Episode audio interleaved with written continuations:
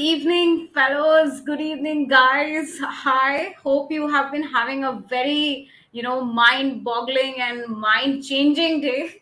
Uh, but it's not over yet, definitely. I mean, even uh, we are in utter surprise and awe as to the amount of information and knowledge we have been able to gather in this two day event. I mean, each day is just getting better and better. You know, it's just, it's so sad that it's, it ends today. But again, there is still some left so now it's time to move on to a panel discussion that was supposed to happen yesterday, but don't worry, we are here now and we're going to be as energetic as we would be. So the topic of the panel discussion, as you might be knowing, is technology and enabler in changing the fabric of architecture. So if you think the topic of the panel is interesting, trust me, uh, the panelists are even more interesting. So first and foremost, I will be moderating this event and as you already have been seeing me from the last two days, my name is Benita Hoshal, and I am the editor in chief of the East India Perspective. Now, bringing on board our first panelist is Ms. Oznur Pinar Cer from Mask Architects. Ms. Oznur is an international award winning Turkish architect and founding principal and lead design architect of Mask in Italy. She graduated as the best of her generation, ranking first place prize of the Faculty of Fine Arts at the Cyprus International University with the high honor degree in 2014. She was awarded many international awards for her design projects during her study period. One of her important career experiences is that she has worked as one of three lead architects and architectural designer on numerous projects at all stages from conception design to implementation and has extensive knowledge of schemes that are bespoke and site specific at Istanbul New Airport Duty Free Stores Project and public zones between 2016 and 2018 period. But I'm pretty sure when somebody as talented as Oznur is here on the ground, I would I would not like to continue speaking about her. So Oznur, we welcome you wholeheartedly. welcome to IIDA 2.0. Please take the dais and uh, please, we are more than willing and excited to hear about your work. Thank you so much. I'm really honored to be here uh, on uh, be, on behalf of Mask Architects uh, at IDA Summit, and I really um, want to thank you to all who in, who invite us to be there in today. And so I just want to introduce um, a little bit about our work. Uh, Mask Architects is a young international award winning architectural and design studio uh, established in Sardinia, uh, in Sardinia, uh, Olbia in 2020 officially.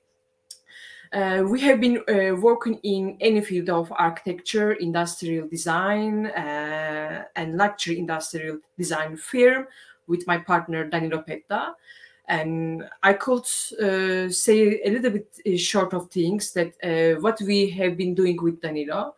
Uh, the main sources of inspiration that we get uh, while we are realizing our projects is diversity uh, of our own perspectives, experience, a challenge, and ethnics and culture, and educational background that we that, that we gain from our own timeline and so we call it uh, our own formula. And so which is our main success and richness of our ideas and perspectives. Uh, with this harmonization of professional uh, disciplines under one umbrella uh, which as we uh, call it a new formula. Uh, then and I have been um, continue to work t- to, together to create a new a more su- sustainable, environmental, eco-friendly uh, design way in our projects. And while uh, at the same time adapting uh, uh, newest technological innovations uh, for a new sustainable construction uh, methods for our design projects and we also follow newest uh, development closely and we continue to improve our capability uh, and every day and update our service uh, with our own uh, opportunities. Oh thank you so much oznur uh, for that really short yet sweet, yet such a nice explanation of what exactly Mask Architects does. And I'm pretty sure diversity. yes, absolutely. And we, I'm pretty sure we'll be getting to hear more of your views uh, during this panel discussion that we will, we will be having. But now it's time to bring our other panelist and introduce him uh, in this picture. So next up, we have uh, architect Monish Siripurapu from Ant Studio. Monish is a graduate from the School of Planning and Architecture, that is SPA Delhi, with the sole motive to bridge the gap between craft and machinery, embracing all the spheres of art, architecture, technology, and materiality, fusing it with nature. Through their transdisciplinary approach in their projects, they have pushed their designs to go beyond functional and aesthetic concern to concoct an affiliation between built and nature. As a research driven studio, emphasis is given on material exploration and advanced tools, tethering labor intensive construction strategies with technology. We, they aim at experimentation by resorting to a hands on approach in design and innovation. But again, of course, we would like to hear Monish explain these uh, beautiful uh, thought processes and ideologies that their studio runs on. So please, Monish, without any further delay, please bring it on. Thank you. Thank you, Benita, for the sweet introduction, and also thank you IIDA for having me here. I've been watching uh, and listening to like inspirational talks last couple of days, and it's it's an honor to be uh, uh, showcasing our work and actually sharing what we're doing. Um, I think like I, what Benita already uh, mentioned about us, uh, we lot of, we take a lot of I think joy in observing nature and and see how we can replicate some of the systems in nature to uh, in works and where technology becomes a, a medium to uh, facilitate this.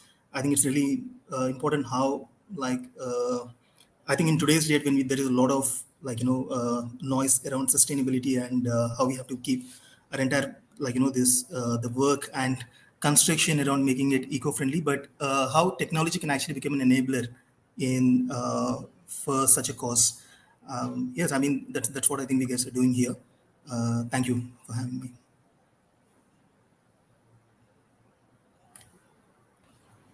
Thank you uh, so much. Thank you so much, Monish, for that introduction. And of course, we are absolutely honored to have you on board. Uh, but I'm pretty sure that both Monish and Oznur would like to showcase a few of their uh, works um, through the various presentations that they have brought in, brought forward. So, Oznur, uh, would you like to take up the stand and showcase your work right now? Absolutely uh, right now is okay, right? I can uh, yes. uh, continue like this. I can make a full screen. Is it okay for yes. you? It's perfect. Okay. Uh, firstly, I would like to start with the project Exosteel modular uh, prefabricated houses. We choose this project because this uh, today we will we would like to mention and show how we use art, architecture, design, and technology with together with this project, we would like to express uh, very well our ideology, mission, and about our workflow. And so, first, I would like to uh, start with my uh, first page. And this is Exosteel, uh, Mother Nature modular prefabricated living museum houses. We have a design, uh, the world first uh, steel 3D printed structure, and modular houses for Nivola museums, visitors, tourists, an artist in Orani of uh, in Orani in Sardinia, city of Sardinia. Uh, at this moment, as Mask Architects, our studio is the first architecture and design studio in the world to use a steel, steel 3D, uh, 3D printed exoskeleton construction system for modular prefabricated houses, as you see on these images at top.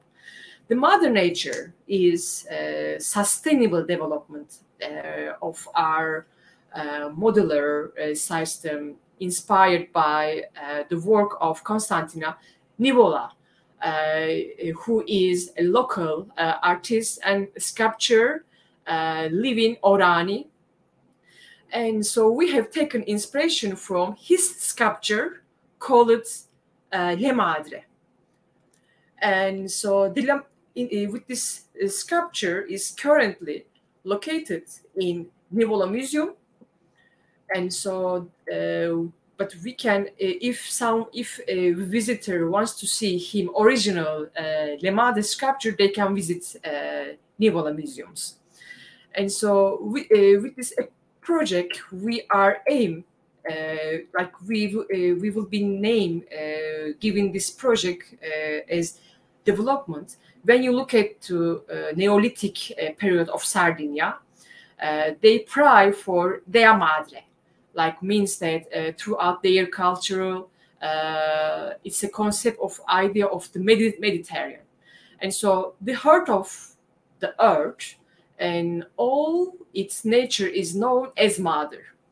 Like a mother, we want to rise up uh, this development and embrace it. It's give like credit to pivotal points, like where woman has influenced to the world, and we try to harmonize two different things with this concept: nature and madre, like a mama, they can call it, within within this project, and our development, as you see in this um, render, our development is a design, a way to be become a living landmark in connection with the local heritage. And this iconic project will be a new addition to Orani's social exhibition and living areas.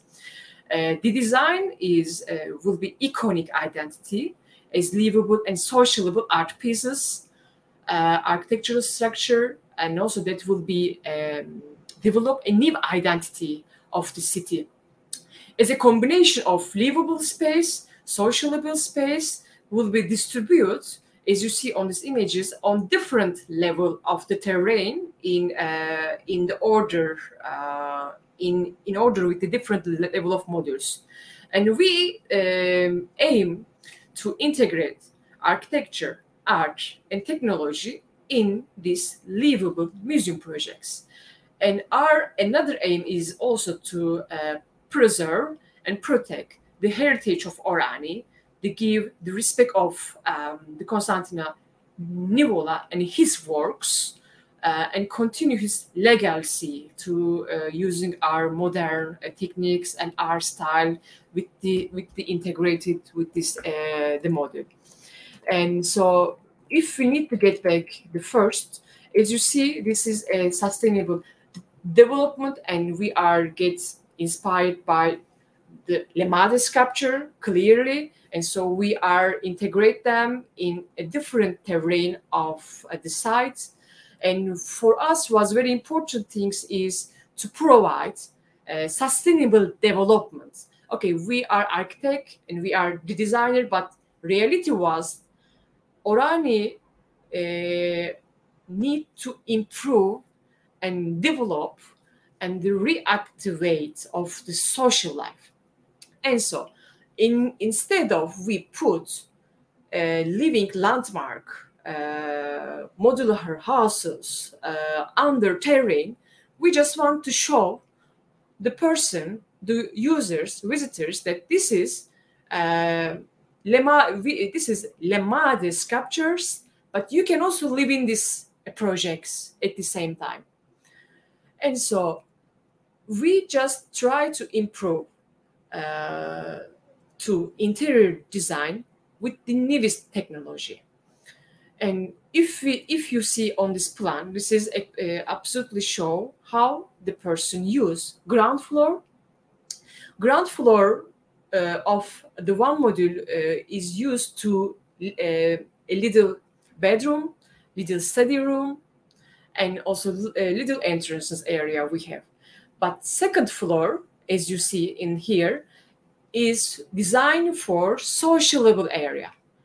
This is this point was very very important for us, as you see on these images, because as we as all the world, we are experienced that in COVID cases, we needed to socialize uh, spaces, but also self-isolated. But also space should be self-isolated. Uh, the people will stay in their own house without maybe light, maybe without a window, and so. But if we are architects and designers in these periods, and even if, if we are experience these difficulties, our new update and design should be follow uh, f- uh, should be follow and update for humans' life quality.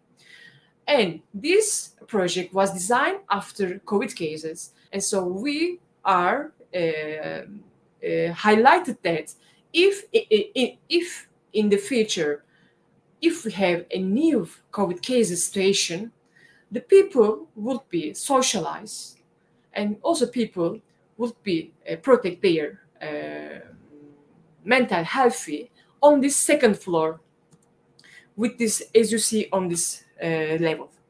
Means that this people can be socialized with uh, uh, with harmonization nature. They will be contact with nature directly even if they can stay self-isolated in any bed situation and also people can be um, harmonized can be socialized with another modules uh, living peoples. This point was very important for this project. Sustainable okay. But also important to create a livable space for people within any case of station. And so second floor is more flexible means that you can we have a three or four option of design. One was for only social life uh, second was uh, second option was for living spaces. These images uh, show all my speech and you can see that uh, ground floor is more private zone. People can live in there with our with our on their uh, private life. But second floor which is con- uh, connect with the directly uh, terrain and so people can be socialized. Here can, people can be uh, stay in this their own uh, in their own social space as self-isolated but also with nature and also with in uh, daylight. And i just want to uh, say a little bit about construction methods okay because people are uh, people are waiting for uh, this uh, speech i'm sure because we have been receiving many questions that, uh, that they have been worried about how these projects are, are constructible and as you see these images we are used for exterior surfaces uh, adaptive mold system which every surface would take a shape with less error, with less mistake. And so this is uh, the company, uh, Nordland company, uh, Adapa. And so we just uh, find them from their own previous work of uh, Future Museum in Dubai. And so we are feel that this company will be uh, realize our projects with less waste material with the less uh, mistake of a surface aesthetically surfaces. And also uh, when we need to express this material uh, this very sustainable material because how sustainable material? We can save material. Means like it's very fast it's really taking shape according to uh, like exactly uh, your uh, design fo- folder and also affordable uh, the material. And so this is our exterior material but we have okay i can maybe a little, little, bit mention about this point. Our surfaces uh, our lemadu surfaces have three dimensional like three type of dimensional surfaces. One double curve uh, double curve adaptive and other double curve adaptive mold another uh, size. And so we are uh, this is i try to show with these images that uh, we are really flexible with this material that they get shape according to what we want. And so we are able to get any shape without a less mistake with without uh, with less uh, waste material less impact uh, less damage of the, the nature. And how these uh, modules are work.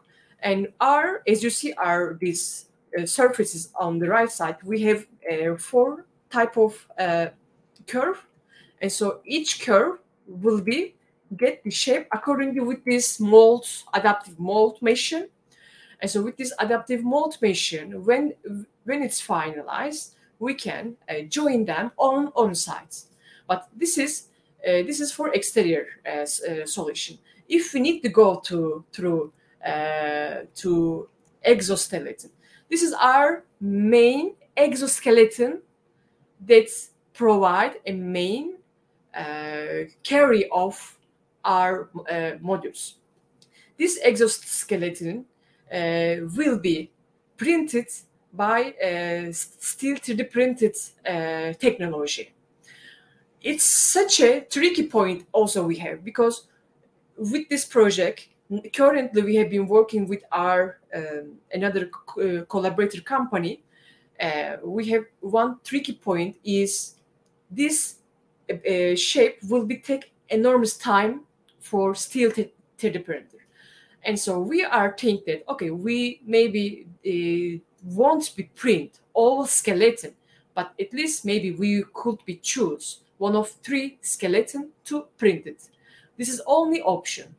Uh, because at the same time, as designers and architects, we have been making brainstorming to solve all problems at the same time within these projects and it also helped us to improve our uh, capability and and we have been improving our knowledge and we have been learning new techniques when we are uh, work some uh, a project like exo exosteel.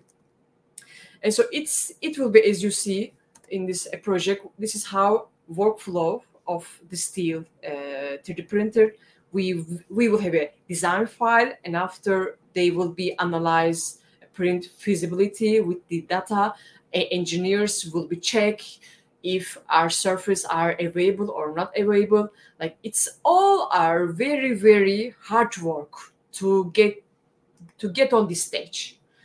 And so we are currently still working on these projects. And so uh, this is the backside of the projects. Um, I just want to share very, very important things uh, with these images. People are uh, ask ask that uh, why there is openness on this uh, on the middle surfaces. Firstly, as you see on these images, it looks like a mother uh, stomach, like a mother. A top is like a uh, like we are try to give this uh, sensibility for this module. But when you look at the technically technically side, this openness is let uh, to wind enter uh, in, into this building because Oran, when you look at um, environmental condition of Orani, Sardinia was very very windy, uh, windy in every day. Okay, if uh, we have to design some project uh, uh, according to environmental conditions also. And so we are this project, these modules should be stand uh, strongly, uh, should be get get uh, get in touch strongly with the terrain. But at the same time, we have a one reality that environmental conditions are very hard. Okay, we are decided to make an open void in middle of module. It led us to pass through the wind. This is why we design uh, in uh, front side and the back side, as you see on these images. Uh, on these images show to you. This one, for example, as you see on there, there's a big openness because need to let the wind uh, throughout on this building to stay uh, to uh, carry on stability of the building. At the same time, uh, our we have a here energy tower. That's that's one of uh, one of most important point of this project. How this project provide the, its own uh, energy. this energy tower, this is a 360 degree turnable wind turbine and also covered by solar panel uh, would be provided to uh, get uh, electric energy from top of this uh, design. And at the same time, this design get in touch directly. I can express with this section. It's much more better with this section. This is our energy tower and we'll, we are provide wind and solar energy from top of our uh, circle and this energy will be come through directly uh, this energy will transfer to the base uh, to base area. And after if there are so much energy this uh, energy towers will be will be provide uh, electric electricity like electric energy to Orani city. And it's a totally self-sustained project and it will be provide its own uh, system its own energy by itself my presentation is getting end with this uh, project and i hope it will be useful to uh, everyone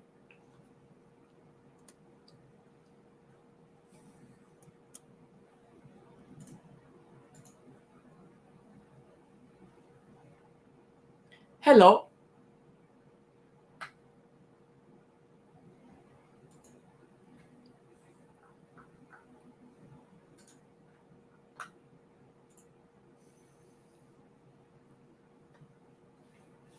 Okay, when someone uh, come to uh, to there, I can maybe a little bit mention about OSI system.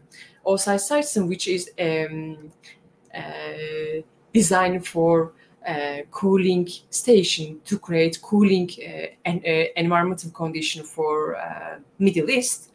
And so with this project, our main aim is provide uh, livable, uh, livable um, other comfort conditions for Abu Dhabi citizens. Because as we know that, as I am sure some of person who is already experienced that Middle East uh, environmental conditions are very strong and very hard to uh, to carry on your daily routine life at outdoor space. But we are we are in a human, and we are not able to live in this uh, close uh, area. Always we have to be uh, get integrated with the nature, with the other spaces. And so after with this uh, competition opportunity that we receive and we decided to create such a canopy which is inspired by palm trees as iconic mention of uh, middle east and we are think that why don't we create why don't we integrate exa- uh, existing um, traditional cooling uh, mist cooling system with this uh, project? And after we are uh, start to study to uh, for on module. Uh, with this with this one on module we are integrate uh, cooling system within this uh, uh, within this canopy at the same time uh, the most important things is uh, that these canopies are uh, integrated for any kind of site with any dimension, with any scale, and in everywhere of Middle East.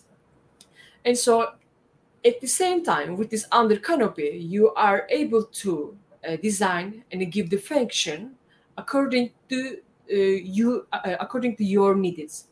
And we, uh, according to the program of the competition, we are offer uh, to design social uh, social space for the people. And at the same time, I just want to express very important things. Is these modules are able to uh, give a response as bar, as a social area, as a workspace area, uh, as also children uh, uh, work play area. And these modules are work as individually and also uh, work within this group. And most important things is this uh, page for us because we, at the same time, we are design. A projects should be modular, appendable, growable, and get in solution in the concept design process. Hello. Hi, Oznur. Yes, uh-huh. we are intently listening to you. Sorry, I am not sure if I am able to continue. Normally, I want to finish my pre- presentation with the exhaustive. And so, but I am not sure about our timeline. Maybe we don't have so much time, and I want to give the time for our another uh, analyst. Yeah exactly. Uh, absolutely. Um, we uh, we as much as we've heard it has been really inspiring. Yeah. but yes we would absolutely like you to maybe draw inspiration out of your presentations and talk about when we when we are actually in the discussion. So uh, yeah right so on that note definitely i would like to invite monish on the dais and we would like to ask him to give like a very quick introduction and about and presentation of his work so that we can eventually get on with the panel discussion. So please, Monish, take up stage and yes, let's hear. Thanks, Vinita. I think uh, definitely very inspiring presentation that we just saw, and happy to see all the amazing like you know what's happening. So today I'll be talking about uh, uh, two projects. One is a uh, like you know one I think the, the brief in here is about nostalgia. The client wanted something that is absolutely uh, uh, like you know stunning and modern, but at the same time should be very nostalgic in approach. And the other one is an extreme opposite thing. I mean, both are presented in Indian context, but uh, the other one is futuristic, wherein the, the client brief is to go something, you know, I mean, he comes from a, a, a aero manufacturing background and he wanted a building to uh, like represent what he does uh, in it. And uh, with access to all these advanced tools at his disposal he wanted to go something very futuristic. So uh, yes i mean without uh, is my uh, slides visible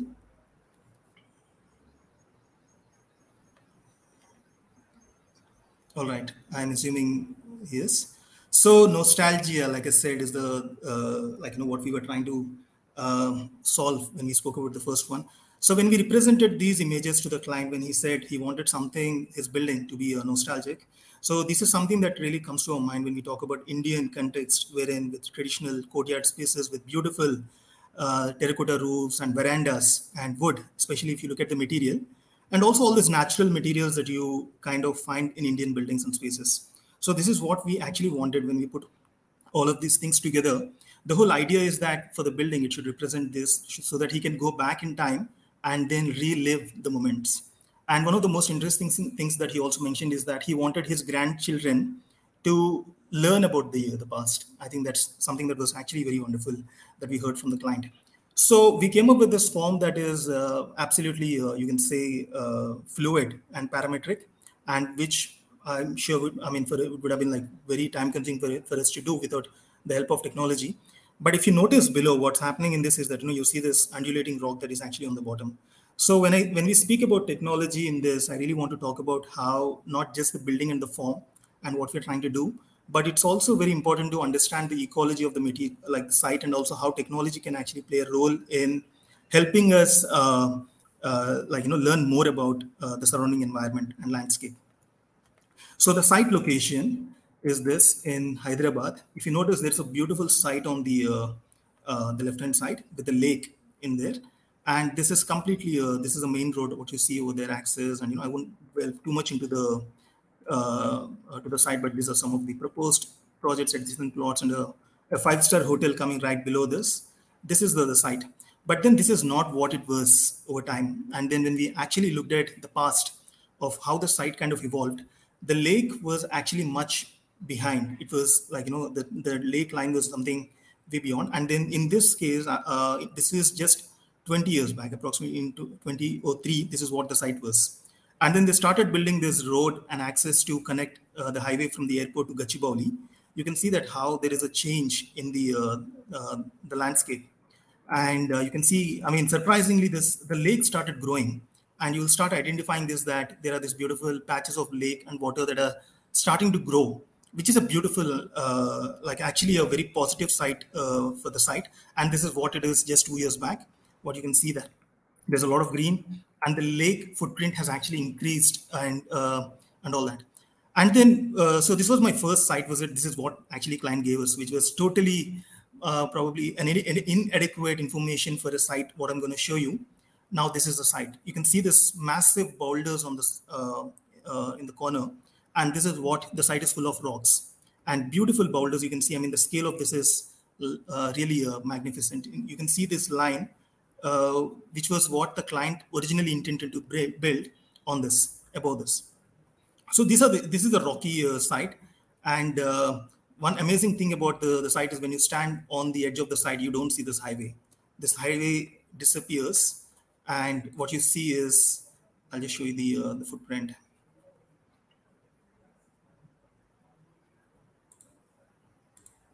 Uh, like I said, there's a beautiful lake.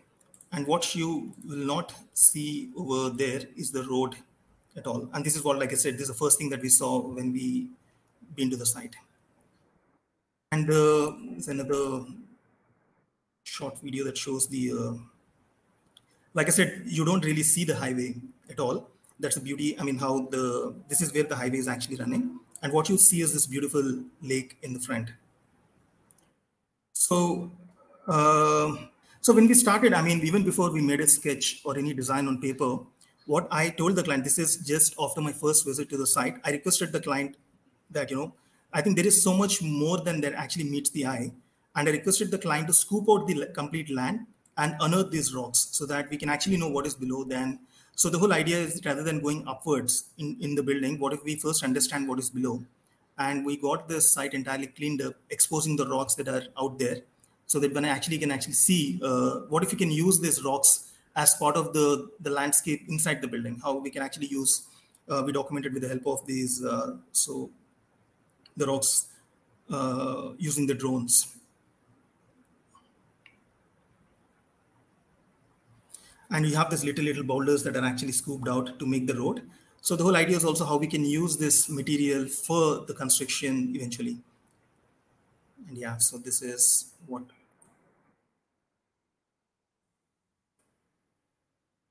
I think I'll go forward. So like I said, I mean, this is where the site is sitting. It is on this tall boulders. I'll just jump into the design. So when we started, like, I think this is where uh, things got really interesting because for such a uh, spectacular site, I mean, what was really important for us is to understand it. So, I mean, for us to actually make justice to the uh, to the rocks, we went about. Uh, we did a 3D scanning for the first time. Uh, what we got like photogrammetry to take what is physical into digital medium so that we can like carefully carve out around the rock so that we are not actually tampering with the uh, uh, the ecology. So the whole idea is that you know like i said even before we started with the design process we started with scanning it so that we can get the precise coordinates of each and every rock because we uh, i think when we presented this idea to the client that let's not do anything to the rocks at all and try and actually uh, like protect them as much as we can because this is unfortunately if you guys are familiar with the landscape of hyderabad this is a very common sight. And everywhere, what is happening is that uh, we end up seeing this. Uh, what do you say? Uh, uh like people either cut the rocks or actually uh, uh, build on top of it without really giving importance much to the rocks that are below. So these are some of the initial explorations to build around the rocks, and finally we landed on this, wherein we said, okay, there are these two beautiful rocks on the site, and what if we build, design a building like a split in between? And then this is what we came up with. Like i said right at the beginning of the presentation that the whole idea is to like what the client really wanted is uh, a traditional building. I mean when it comes to the material and the feel the look and feel of it and at the same time to have something that is really uh, contemporary in approach. So like taking clues from all the uh, the traditional indian architecture and the materials and all of it with uh, the purlins and the rafters and he wanted a lot of wood in the construction so we went about designing these mushroom columns that will be visible from the uh, the, land, the landscape on the ground floor, which we kind of made it like a, an open rock uh, landscape in the living room. It's like an open landscape on the ground floor, and went about designing this the building uh, using this like slopes that can actually. Uh, uh, I mean, uh, use this traditional caprail, what we call as the country tiles for the construction. And right on the top, there is a split in the building which can uh, uh, allow the light to come in, penetrate in between. And finally, we have this roof that is that sits on top of this. So there's a lot of optimization that we have done to arrive here before, like you know, so that the the entire curvature of the roof can actually, I mean, it, it, there's a lot of optimization that went in so that the traditional tiles that we use can actually fit on top of this form. So that was really important for the, uh, uh, so that for the feasibility of the project. So this is what you finally see, which is uh, like the whole building elevated and with this, like, you know, I will not get too much into the planning part of it, but more in the, uh, like this. So there is this split level with a staircase. Uh, we have divided the building at two different levels so that we can, you know, uh, th- there is this narrative that follows like at, at, at mid level uh, as we walk in, and also the building kind of like opens up, so the entire living in the front gets gets the view of the landscape. And yes, I mean this is the ground floor living room, bringing the rocks as is into the living spaces so that we don't have to cut them. So these are the some of the living spaces on the ground floor and uh, yeah i mean uh, and whatever recesses that we created we wanted to channelize and collect rainwater using this natural slope so that we can create a natural uh, the water reservoir for uh, irrigation on the landscape uh, in the building. So uh, yeah, this is the about the first project which where I said like you know where we wanted it to kind of talk about nostalgia of like the traditional spaces, but at the same time um, the use of computational tools to arrive that end. So I think there's not much, maybe just a few other uh, images to talk about. And there is uh, like little details here and there but i think like finally this is what uh, the building looks like uh, sitting on the boulders wherein as if it's coming out opening to the lake in the front. So maybe if there's anything about the planning i can take it in the questions and i'll quickly move to the second project which is a roller coaster both in form and also in, in the uh, uh, in the process so far i mean it was kind of a uh, a different kind of an experience to blow it out in this presentation. That's okay. So uh, yeah, so in here, I mean, the site uh, faces the uh, golf course, and the uh, on what you see is actually a, view taken from the golf course, which is behind the from the back side of the the project. And the brief of the the client is that he wanted the parking or the uh, the drop off to be on the first floor, so you actually climb up like a ramp that goes in and there is this like a landscape. So there is this form that is kind of free flowing.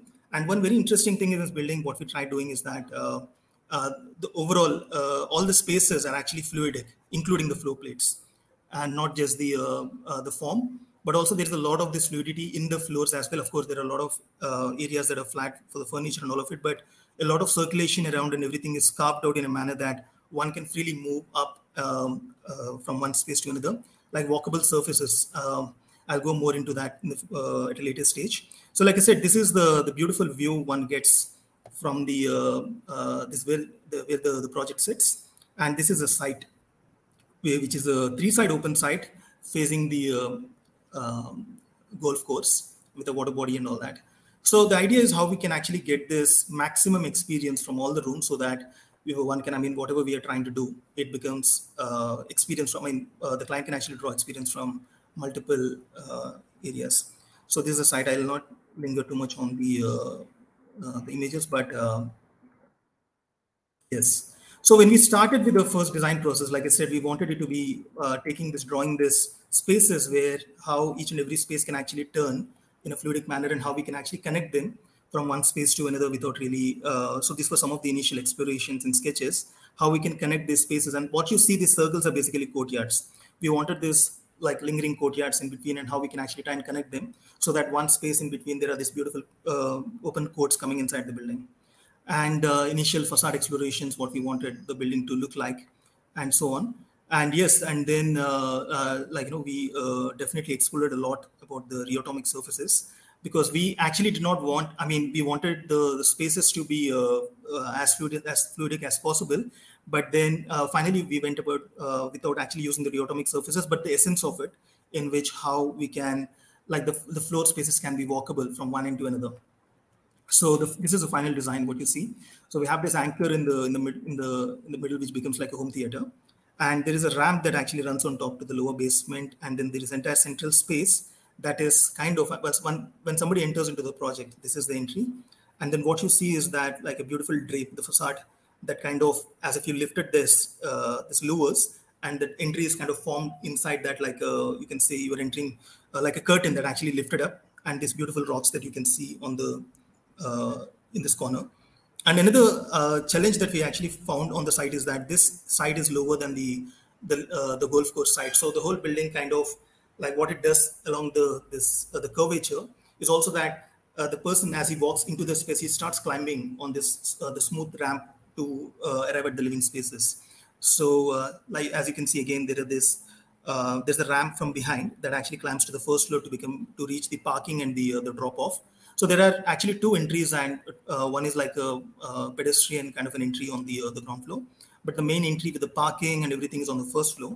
And uh, we have this supports column supports for the uh, uh, for the structure. And here, I think it, this is where this the whole floor space and everything gets really interesting because as you can see that the whole floor also starts to become curvy, and it was quite a challenge because we had to make sure that the functions are pretty much um, you can say uh, functional so that accessible and with the pool and you know all this i mean different different spaces as they're stepping up. And at the same time uh, like i mean we, we could not uh, compromise on the functionality of the uh, the spaces and the form kind of revolves and then opens up towards the lake. Uh, so that every room even the room that is the idea is that a room even which is towards the uh, the front end also gets the view of the uh, the golf course from the backs. So that was the whole idea that with this cutout and everything that even a person who's actually taking a room in the front can see the glimpses of the uh, the golf course. And this entire ring, what you see, gets this view, beautiful view, uninterrupted, unhindered uh, of the uh, the site. So this is what finally what we have. Um, so this area, what you see in the middle, is the uh, the curvy part. But when you enter, like this is what actually keeps moving and shuffling between the spaces. There's also like a courtyard that takes all the way from the top to the basement to the second basement. This this cutout that draws the light all the way from, like I said, from the uh, the spiraling form on the top all the way till the second basement, which has a home theater, and uh, the, uh, the informal area and everything opens towards the golf course and uh, so on. And uh, so yeah, this is the how the living the entrance is. As you can see, right when you enter, the idea is that when someone enters, he can straight get the view of the uh, the golf course on the backside. So you can see that right here. When you enter, you see this form that is like slowly climbing up, but the the experience is that it clear. It, it actually one can get the view all the way to the uh, the golf course. And uh, yeah, there's a section through the uh, through the building. you enter on the ground floor. There is the spiraling thing that goes down, and the skylight goes all the way to the home theater on the ground floor, on the second basement. And like I said, there is a sandwich of landscape at the first floor level that connects both these blocks. So the whole first floor is actually designed like a, uh, what do you say, a, a, common space for these spaces to actually connect and uh, this is where the drop off is happening on the uh, first with the dropping area and all that. Some images from the, uh, first floor area. Yes, another isometric that shows how this the spiraling thing is kind of connecting everything and at the same time uh, without really compromising on the functionalities and how one can see uh, how the spaces are evolving and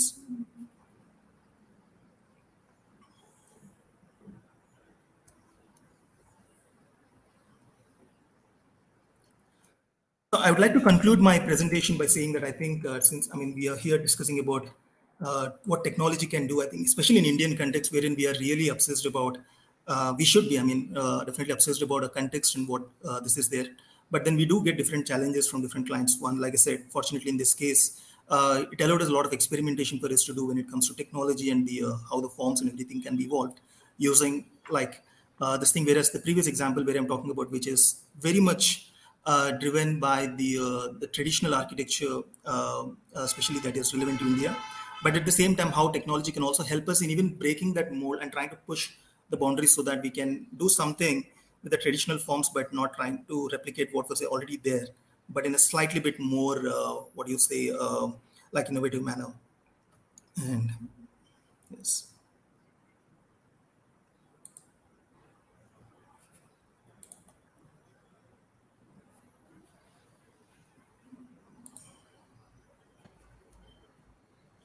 Okay, Monish, thank you so much. I mean, uh, the both the structures, as usual, of course, it's totally something that you cannot expect out of an Indian residence to look like, but absolutely looks something very interesting. And I uh, wish I like uh, instead of being on this side of the screen, I was probably in the house or something. I think that would have been a much more interesting experience.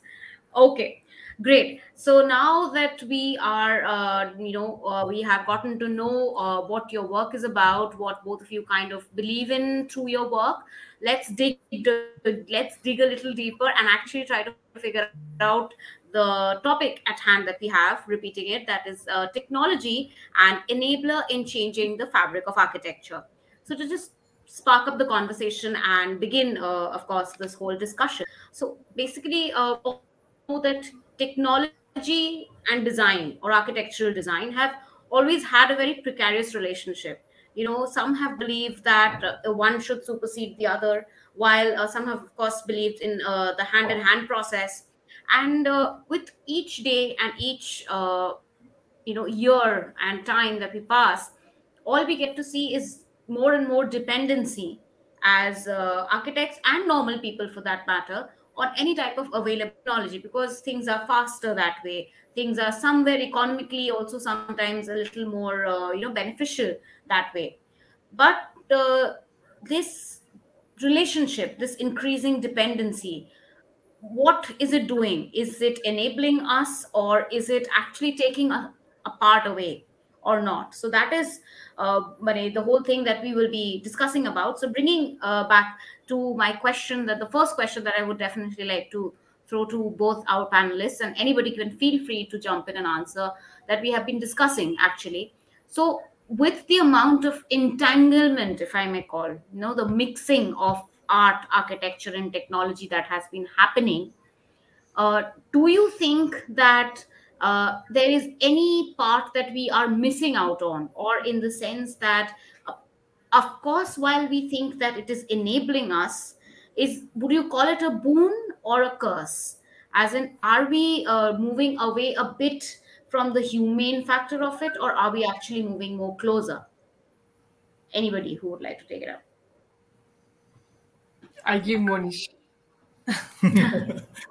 no i mean definitely uh, uh, Vinita it's uh, it is an enabler in my opinion because see uh, i think if, when you look at the works especially uh, in india i mean there's a massive shift right now and it is no more uh, something i was listening to some of the other speakers and it is not future anymore. It's already here. We are doing it.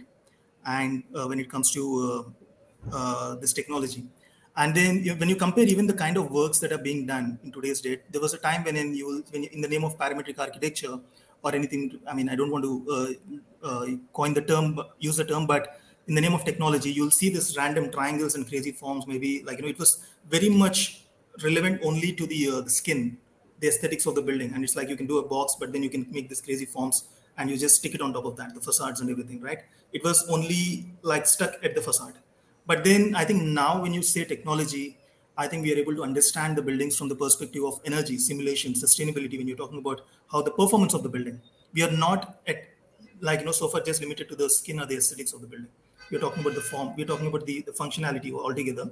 And the many branches i think it's not just about the beauty and the aesthetics anymore. So there is so much that like uh, computational tools and parametrics can do that now like we are talking about the carbon footprint and that actually it's becoming like a uh, like a, I mean, a very important subject altogether wherein we are able to measure the, the performance and the, the footprint of a building. So i don't think it's a i think it's all at the end i think it all depends on how we use the tools and what are the values. But i think the more and more people are able to grasp it i think it's better because then we can go deep into the the problem not just the like uh, just the like shell. So I don't think it's a curse at all. Okay, Oznur, I would yeah like to bring you into this conversation. So he, yeah, he presented the Indian front.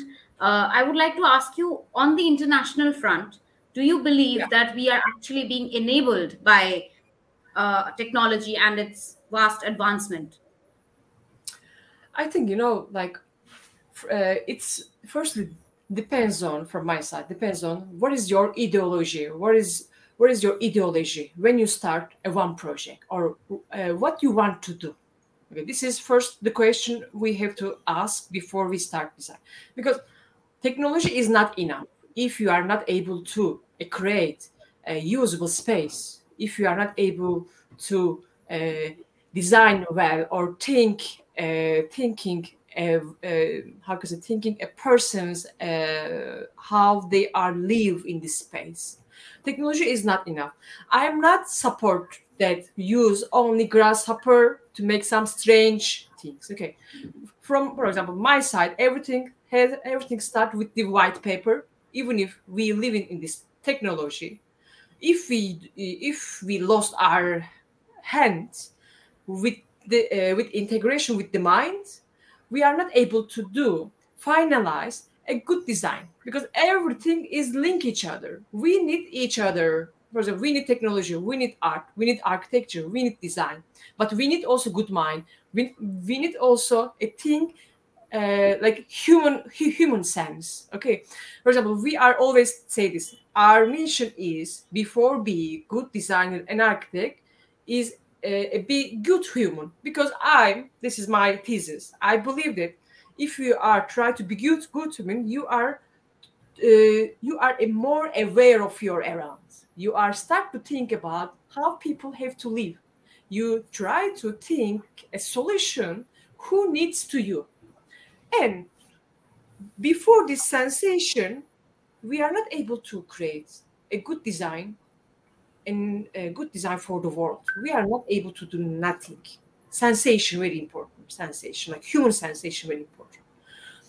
With and after this yes you can put your knowledge you can use your put your talent. You can create your own ideology with integration sustainability eco-friendly uh, awareness of the uh, environment uh, buildings or design. And after and after you can let technology you can let the, the technology the technology can help you.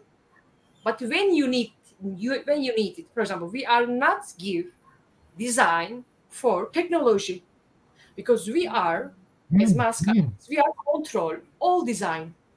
First we are take all our design decision with this mind with this hand and after we are use a technology to make them in computer program and after we if if you know what you want to do you can use technology very well on this on the right point okay this is very important instead of you lose yourself in within this technology if you if you want to create some strange uh, things we are saying with danilo with strange things without mm-hmm. any meaningful without any uh, mind with only uh, they try to do something like game gaming uh, designs. But it doesn't have sense.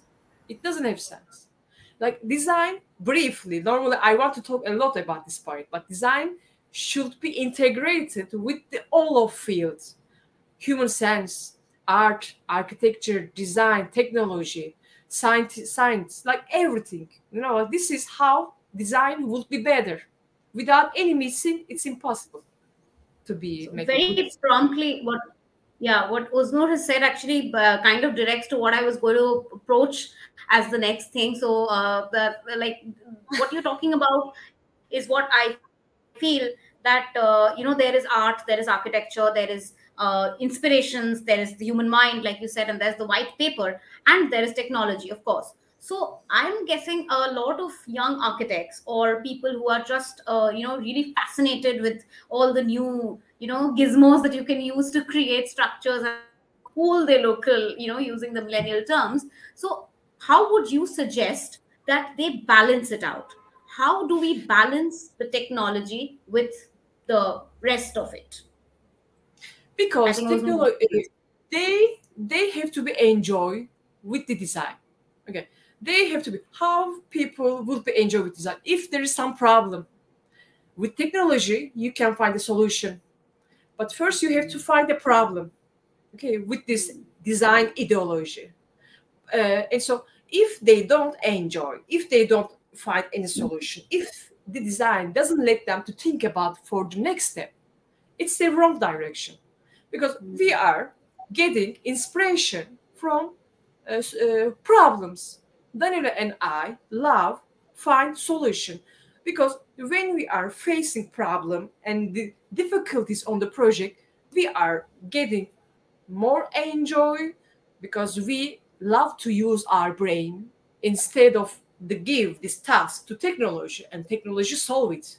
This technology doesn't have mind. technology, artificial intelligence, you can give them direction. Okay, but it this is very tricky.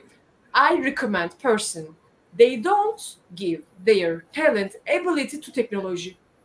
They start to use their minds, and after they can start to use technology. This is very tricky point. Even if we are in the center of technology, we are very open minded. We are also designing a feature like metaverse or something. Okay, we are also trying to find the, the new technology for the new construction method for the future, but we are never give our ability to uh, programs. We are manage them. They don't manage our mind. This is very Right. important. Very important. Right. So bringing after also students uh, and after students uh, doesn't use their mind and they don't have self-confidence they will always need to technology need to uh, computer program and after without this they will feel their self is nothing very important point this in this balance Right. So bringing Monish again uh, into the picture. So Monish, do you agree with Oznur in the fact of how, or, or and what is your take? How would you suggest to any, not only young architects, maybe peers or anybody, that how does one person achieve, or how should we achieve a balance between technology and all the other parameters that we have at hand? No, I think like I totally um, align with what Oznur had just mentioned that, you know, I mean, it's all ultimately what's the problem that we are trying to solve.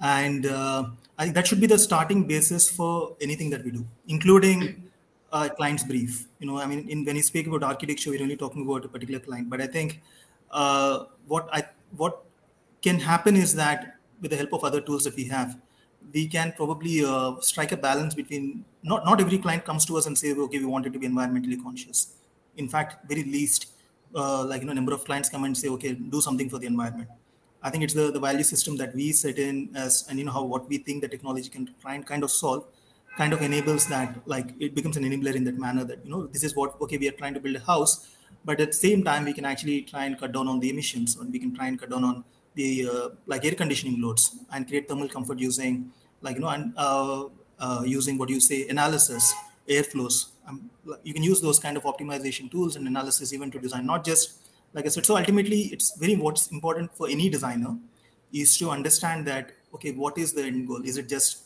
form or is it something beyond? And how we can actually so if you if that is set that this is what we so and then you will start even picking the right tools because the answer might not be always the, the same tool for everyone. So i think even in uh, the teaching the studio that we do while i think uh, as a studio we try and uh, tell our students that okay this is what probably uh, these are all the tools that are there i think it's our role to expose them to different possibilities but not to tell them that okay this is the ultimate tool you don't not everybody needs to become an expert in grasshopper there are so many other verticals that are there that can actually pick and take it forward it could be BIM, it could be, I mean, there are like hundreds of tools that are there.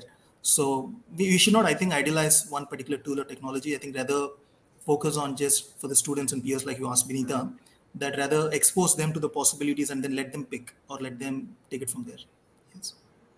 So what I gathered out of what both Oznur and Monish want to say is, guys, like just telling the audience that pick your tools very carefully. Uh, you know, don't like Oznur said, don't lose your mind over software and technology. Rather, the main aim is to, I think, solve problems that are affecting I mean, or even are a part of our human society. And actually, like you like again, Oznur very uh, promptly put it, it's about being a better human being through being a good architect as well.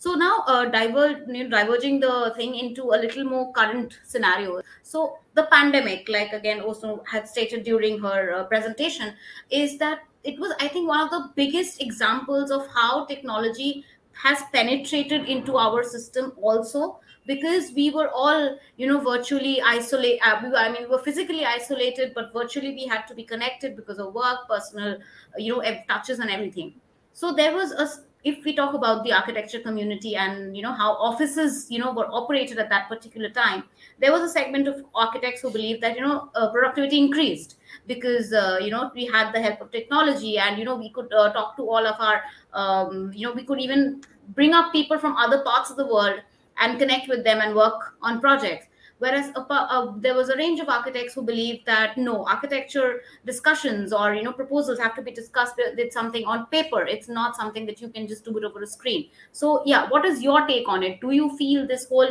you know uh, virtual work for architecture is something that uh, goes by or it, you are totally uh, pro it or i don't know.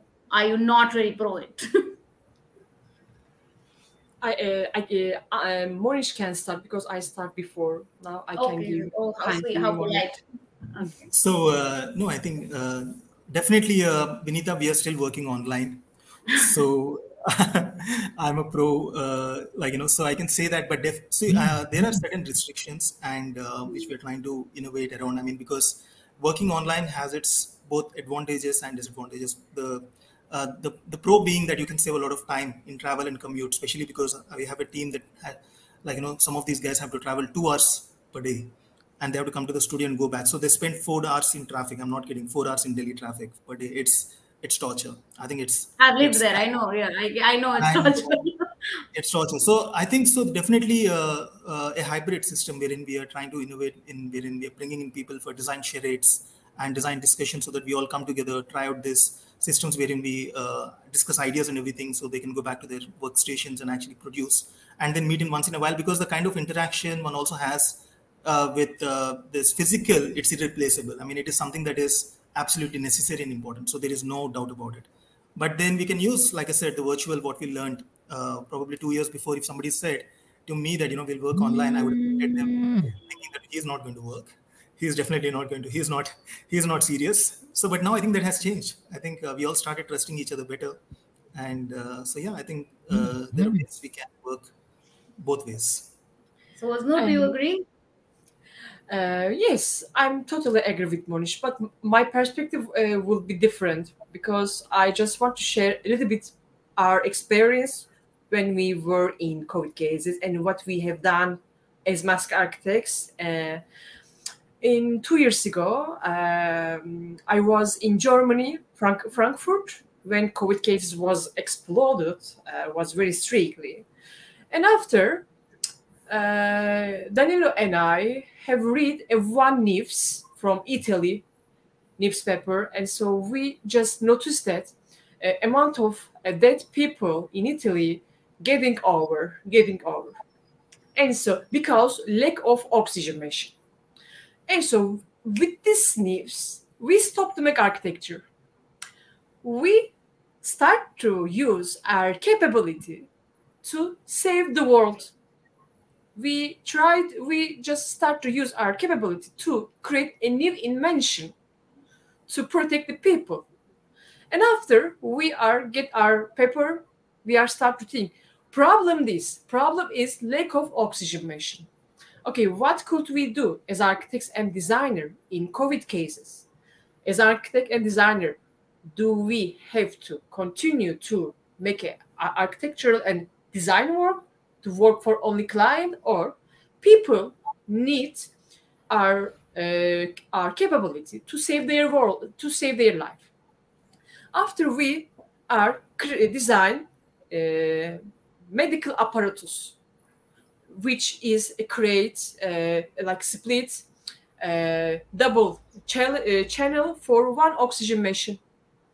And after we are published this on the WordPress, we say this this project was we just a, a design as universally, and this apparatus will have uh, oxygen machine that people can use at the same time as the two person instead of one person but this design came from problem. And in the same time, we are publish this as the WordPress. We say that we are architect and designer, but our role is not only provide service for clients. We try to give the message. We try to open our community's mind. We are able to design everything that when the people need us. And so with this project, we after our project, the architects start to design some cabin, like some another design projects. Okay, like sometimes need to do some kind of behaviors to give uh, some salt, uh, some heat uh, to the people. Okay, and so I try to say this: we are architect, designer, but we are not only design building, right, Monish? We can use our capability to say for this is where I come from, for example, to be good human, because you are awareness of your en- environment. This is very important. We are uh, we are design community for the human, and so we are should be awareness of the people. We have to follow. We have to watch. We have to uh, watch how they use this space, what they need.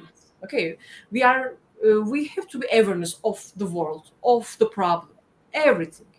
And after you are try to open your mind, you are start to use your capability for also pull this pull people. Okay, and so this is important point for uh, this kind of uh, problem. Now we are faced this problem. Yes, we are overcome, but technology doesn't help 100 person in the same time. Like sometimes we are this technology doesn't enough. For example, technology doesn't save the people. We, we are living in 2020, but million people die. And so at the same time, yes, we have to protect ourselves, but we have to be also ready for emergency situations, such as exocytil that we design, uh, uh, isolate, how can I say, like self-isolated zone. Okay, in in the same period, people lost their mind also, right, Monish? They are living one room maybe without connection yes. with the uh, green. Okay, because I experience all them and I see all them. Uh, and um, I was lucky because I was living in Germany, which is surrounded by forest. I, I, I find for myself space in forest. I'm every day I just will go to forest. But if people doesn't have kind of uh, opportunity, they lost their mind in one room house, for example. Okay, and so very important to design space for also future requirements. Maybe one uh, lights, uh, sunlight very important. Sunlight is um, how can I say um, a requirement for mental health. Without sun, people are very unhealthy. At least we can design a building with with the getting more sun. Okay, people, we have to let the people to see outside, you know, because I see very, uh, very uh, interesting design in this period without lights. Building doesn't have lights. this point I can say about my speech, but I hope it would be useful. right so uh, that's uh, basically like that's what we understood i guess that apart from the fact that um, we did kind of uh, become more pro technology in the global pandemic it is important like Oznur stated to actually be aware of your surroundings are and again establish your capabilities and i think bring it forward there. Monish i think do you have something to add on to that? No i think definitely um, i i mean like what Oz said is uh, really true that you know one has to we, uh, we, as a species i think we have been like you know we, we are very uh, good at finding solutions to problems and mm-hmm. our yeah. adaptability to uh, like problems that are thrown at us to uh, like you know has been uh, definitely i mean that's the reason why we survived as intelligent species so no doubt about it i think but now we have an additional task of being also nice to the environment not just to ourselves so yeah. I think it's time that you know we should be more like that's where I think the eco-friendly the word comes is that okay it's not just us we should also be friendly we like you know, the environment.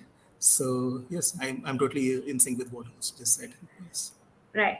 So now again uh, bringing a term into this discussion which was actually roaming around uh, a lot of news channels and social media for uh, quite some time now that is crypto you know uh, virtual uh, money or whatever spaces or whatever you like to call it or metaverse for that matter.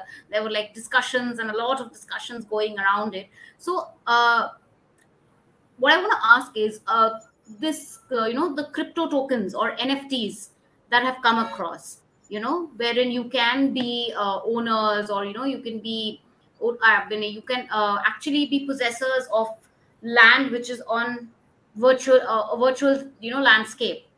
So with these sort of plots or tokens coming into the picture do you feel it has actually i don't know given a boost to the creative power of architects and designers or uh, has it just been the same? Uh, I think, for example, currently we also have been busy with this point because we really love to follow technology, and even if might not might be useful, but we have to try, we have to enter, and we have to see. And so, but my idea is uh, currently uh, is uh, how can I say um, it's not secure in this moment, but it's the future. This is reality because the future uh, would be in virtual reality, maybe 10, uh, 100 years later. Mm. We don't know. But we have really good opportunity for this point. For example, at this moment, if we have a client and uh, we can use our the building, we can put in the uh, Web3 with some uh, collaborator companies, and we can let our we can let uh, our um, client experience with virtual reality, with full of design. This is good opportunity, but uh, but we don't uh, forget that this is for the future. This is reality, and so we have to start from the one one, one point. Currently, we have been uh, designing uh, a new world for Gamium, uh, which are collaborator, and but the process is uh, uh, process is not ongoing very fast because it's still under development. And so at this time we are not able to say that this is right direction this is uh, not right direction but we have to follow and experience it and we will see. Uh, monish for you i would like to just talk like tweak the question a little bit because in India, uh, I don't think this. I mean, of course, we have heard about it in the news and everything, but it has not really percolated still. But again, knowing uh, you uh, from for quite some time, I know that you are a you know real big. Uh, you you love new challenges and new things coming into the picture. So let's say let's you know bring up a scenario wherein su- supposing somebody actually does approach a project like this to you, wherein they have a segment where they have bought on some like uh, you know they are developing um, the level next level miami is what they say on the virtual. That's the first city apparently that it's being made. So let's say this sort of a you know opportunity does strike on your door. What would be different than i mean in, a, in your imagination or in your thought process according to uh, your experience what would be different than actually designing on ground? Or how would what different would you do that you don't get to do or you don't do on ground Actually, this happened, Vinita. This what you're saying. Let's imagine it actually happened that people have reached out to uh, design something in the virtual space. In fact, uh, me and a very dear friend of mine, we were even planning to take a studio, uh, like revolving around the metaverse uh, at SPA, wherein we wanted to like explore that as a medium at academic level and see how you can actually push the boundaries. Uh, but uh, on, I mean, if you ask me personally, I'm not a huge fan of like a virtual space. I mean, that's my personal, like as a individual, nothing to do with the technology. I can't really. I mean, if you if you talk to me about a 3D movie with glasses, I find it really uncomfortable. Like so, for me to be in a virtual space, I'm not a huge fan of gamer, but I like technology. So I really like exploring things, but I'm not because I cannot sit in a theater wearing glasses for three hours. like so, for me, that's a no, big no right there. But uh, we did explore the technology, and for in, for instance, for the Lucknow project, in fact, we convince the client to uh, uh, convert this into a space that he can go into virtual world and experience it himself before even building, because that's going to be such a huge investment with all the spaces that are curving around and all of it. The whole idea is that as a medium, it can even in Indian context that you know before making such a huge investment in real and why I mean this can actually become a channel for designers to test their spaces. So there is that possibility, like uh, I mean what we are discussing here and uh, but in fact i think uh, looking at technology i mean not nfts and especially metaverse but I, if you look at the uh, the Midjourney i think that has actually becoming a very important tool. In fact recently we had to present a landscape uh, presentation for a uh, like a heavy uh, like big urban design project. And we all the mood boarding and everything we gave is from text to image. We did not use any images from the pinterest. We converted that into this and we actually gave that as a design like you know ideation saying that this is what could be as actually so that it's already changing. So I mean, what I'm saying is that uh, while I'm uh, so things are already happening here. So I mean, uh, these tools can actually assist us in design, definitely yes, and also visualizing. But uh, to live in metaverse, I, I really don't. I'm not sure. I just want to add one thing. For example, like from a positive side, some of designers are um, just uh, realize some concept concept. It's such an opportunity for them. Also for us, we have some of projects that uh, never realized, and so we, for example, give this experience to the user with this metaverse world, for example, and so instead to, to keep them in in some folder, we can let the people experience it with the, within this metaverse. This is will be also another opportunity. You know, like absolutely yes. So absolutely. as much as uh, the submission is what uh, like there is opportunity, obviously, but it is so too soon to tell. And uh, I think only time will actually you know be able to narrate specifically that whether we are able to make this a reality. Of course, it will be a reality, but whether we are able to sustain and actually you know thrive in it or not. No, but there is also another possibility, Vinita. But I'll just yeah. like to add something here. Yeah, it's not just for uh, like uh, virtual spaces and also fiction. It's also an important medium for even past. For example, uh, we like closely associated with this uh, design design by design, uh, this exhibition mm-hmm. that happens over here, where it brings together a lot of artists and designers to do. And then it can also become a medium to record in virtual space, so that people can go back in time and access that spaces which are temporal. You can actually make them permanent in a virtual space so in a metaverse, it can also become like a library of like spaces that are uh, mm-hmm. that are only uh, like temporary. It could be so that's also possible.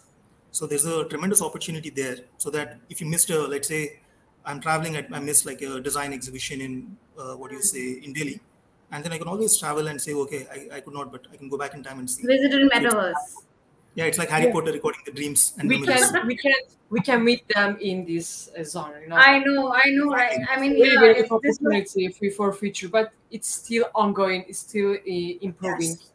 you know? It with the user experience with the user experience because they need us. Right. Yes. Makes sense. So again coming back from the virtual technology to you know hand uh, technology or whatever we would like to go technology that we still have right now so uh, we cannot disagree to the fact that there are a lot of, if I talk about student crowd, young architects, peer architects, who are still very, you know, let me, if I call them hands-on paper person, you know, they prefer that over the screen, you know. So my question is, what would be your, I mean, your message or some, what is it that should they understand? Like in the sense should we should we have to tell them that uh, you know it, is it imperative for people like this? Is it absolutely important for such people to actually cope up with the technology and learn you know softwares or anything and start designing on those and actually lose touch a little bit of the pen and paper?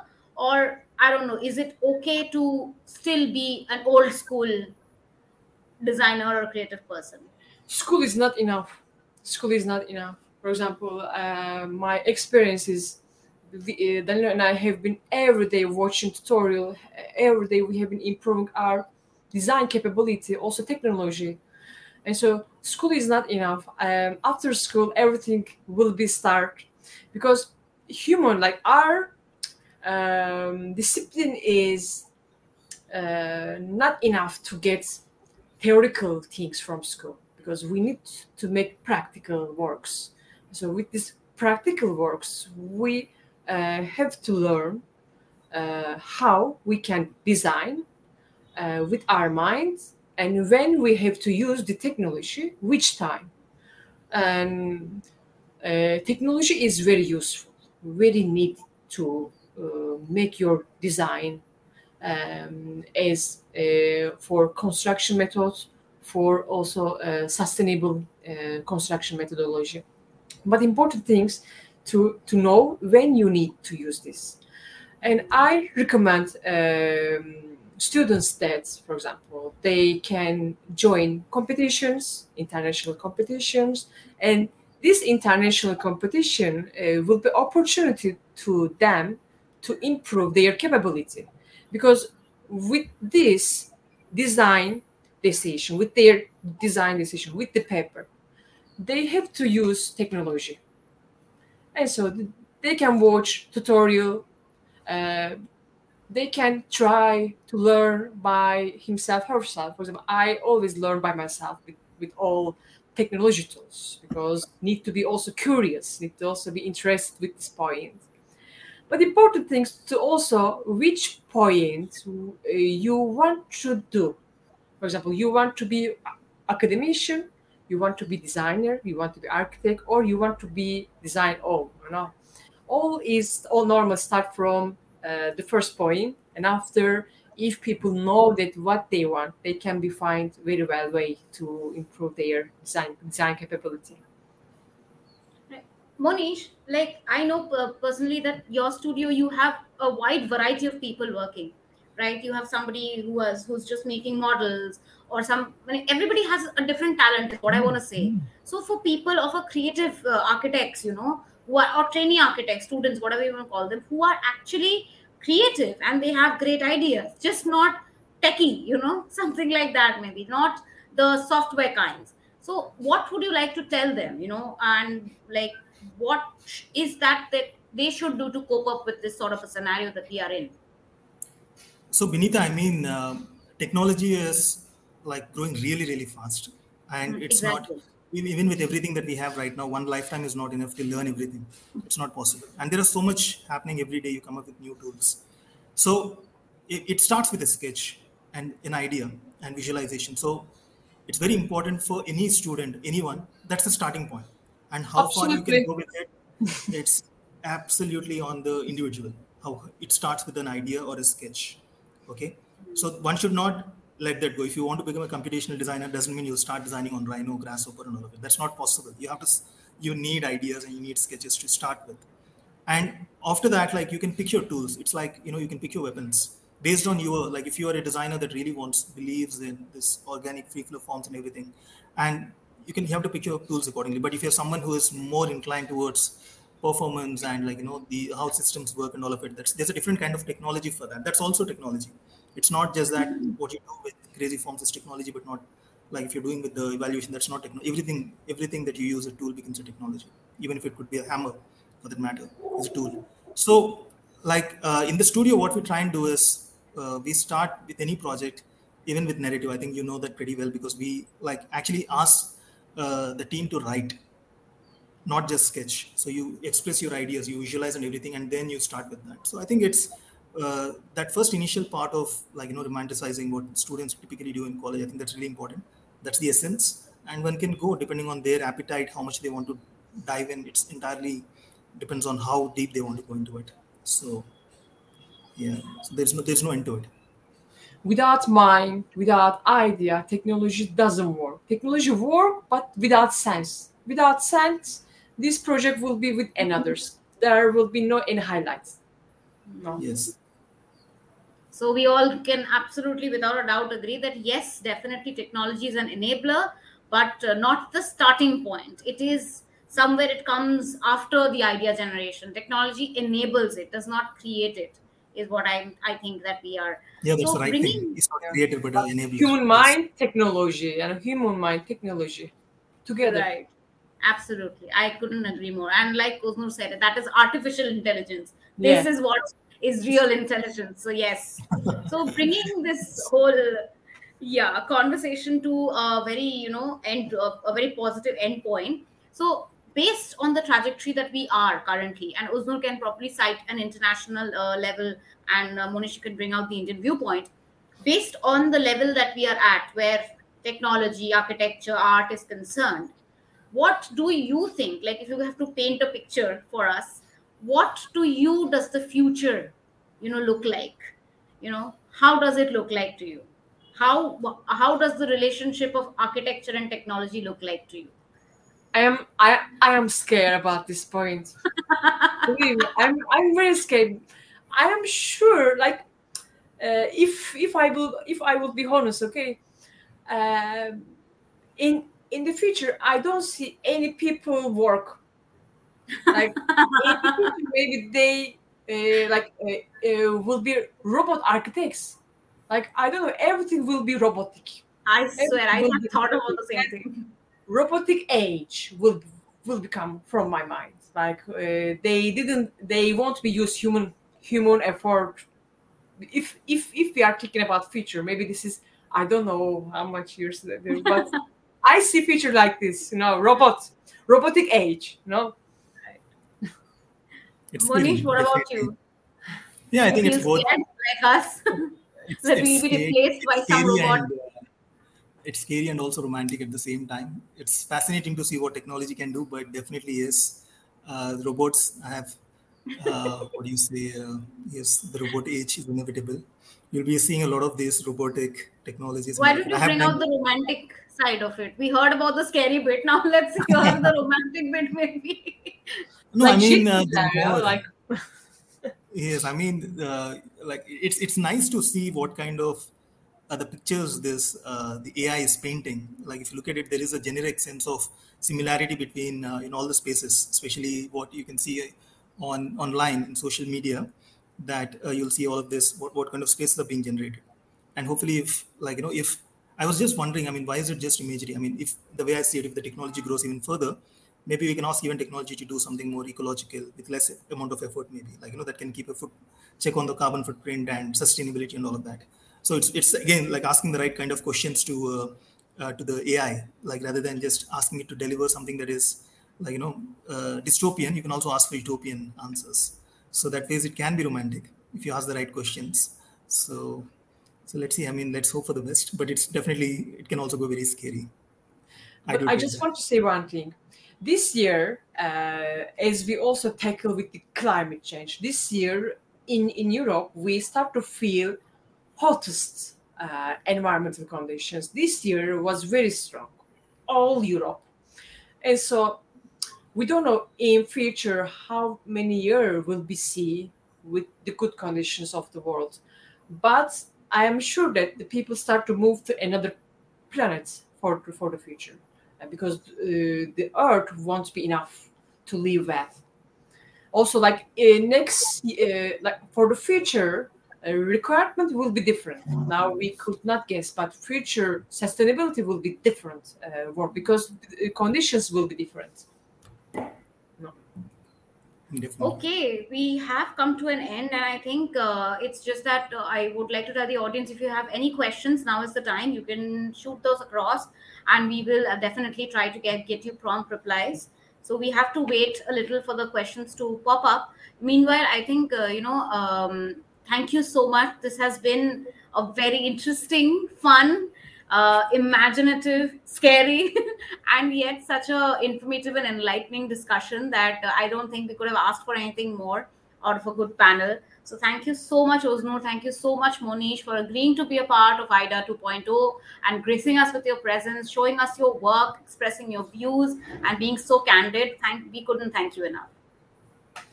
I would like to thank too for uh, all the great day i'm really appreciate to meet with monish also and studio same And so likewise thank, thank you for ida sumit for this invitation Thank you. Definitely, I think uh, it, it was a wonderful session. Uh, was not very, hap- I mean, uh, it's really uh, exciting to see your work, what you guys are doing, and like especially with the the flexible mold. I think that's crazy. One of those things I only imagined, but you guys are actually doing it. So that's fantastic. So happy to uh, see the work and interact with you. And thank you, Ida, for having me. And yes, uh, really enjoyed the session. Thank you. Great. Okay, guys. So with that, we come to an end to our panel discussions and um, with Monish and Oznur. But uh, we will be back in a short while. So stay tuned. Day, day two is about to get over, but there is still some left. Thank you, Monish. Thank you, Oz- Oznur. ciao ciao Chao. Bye.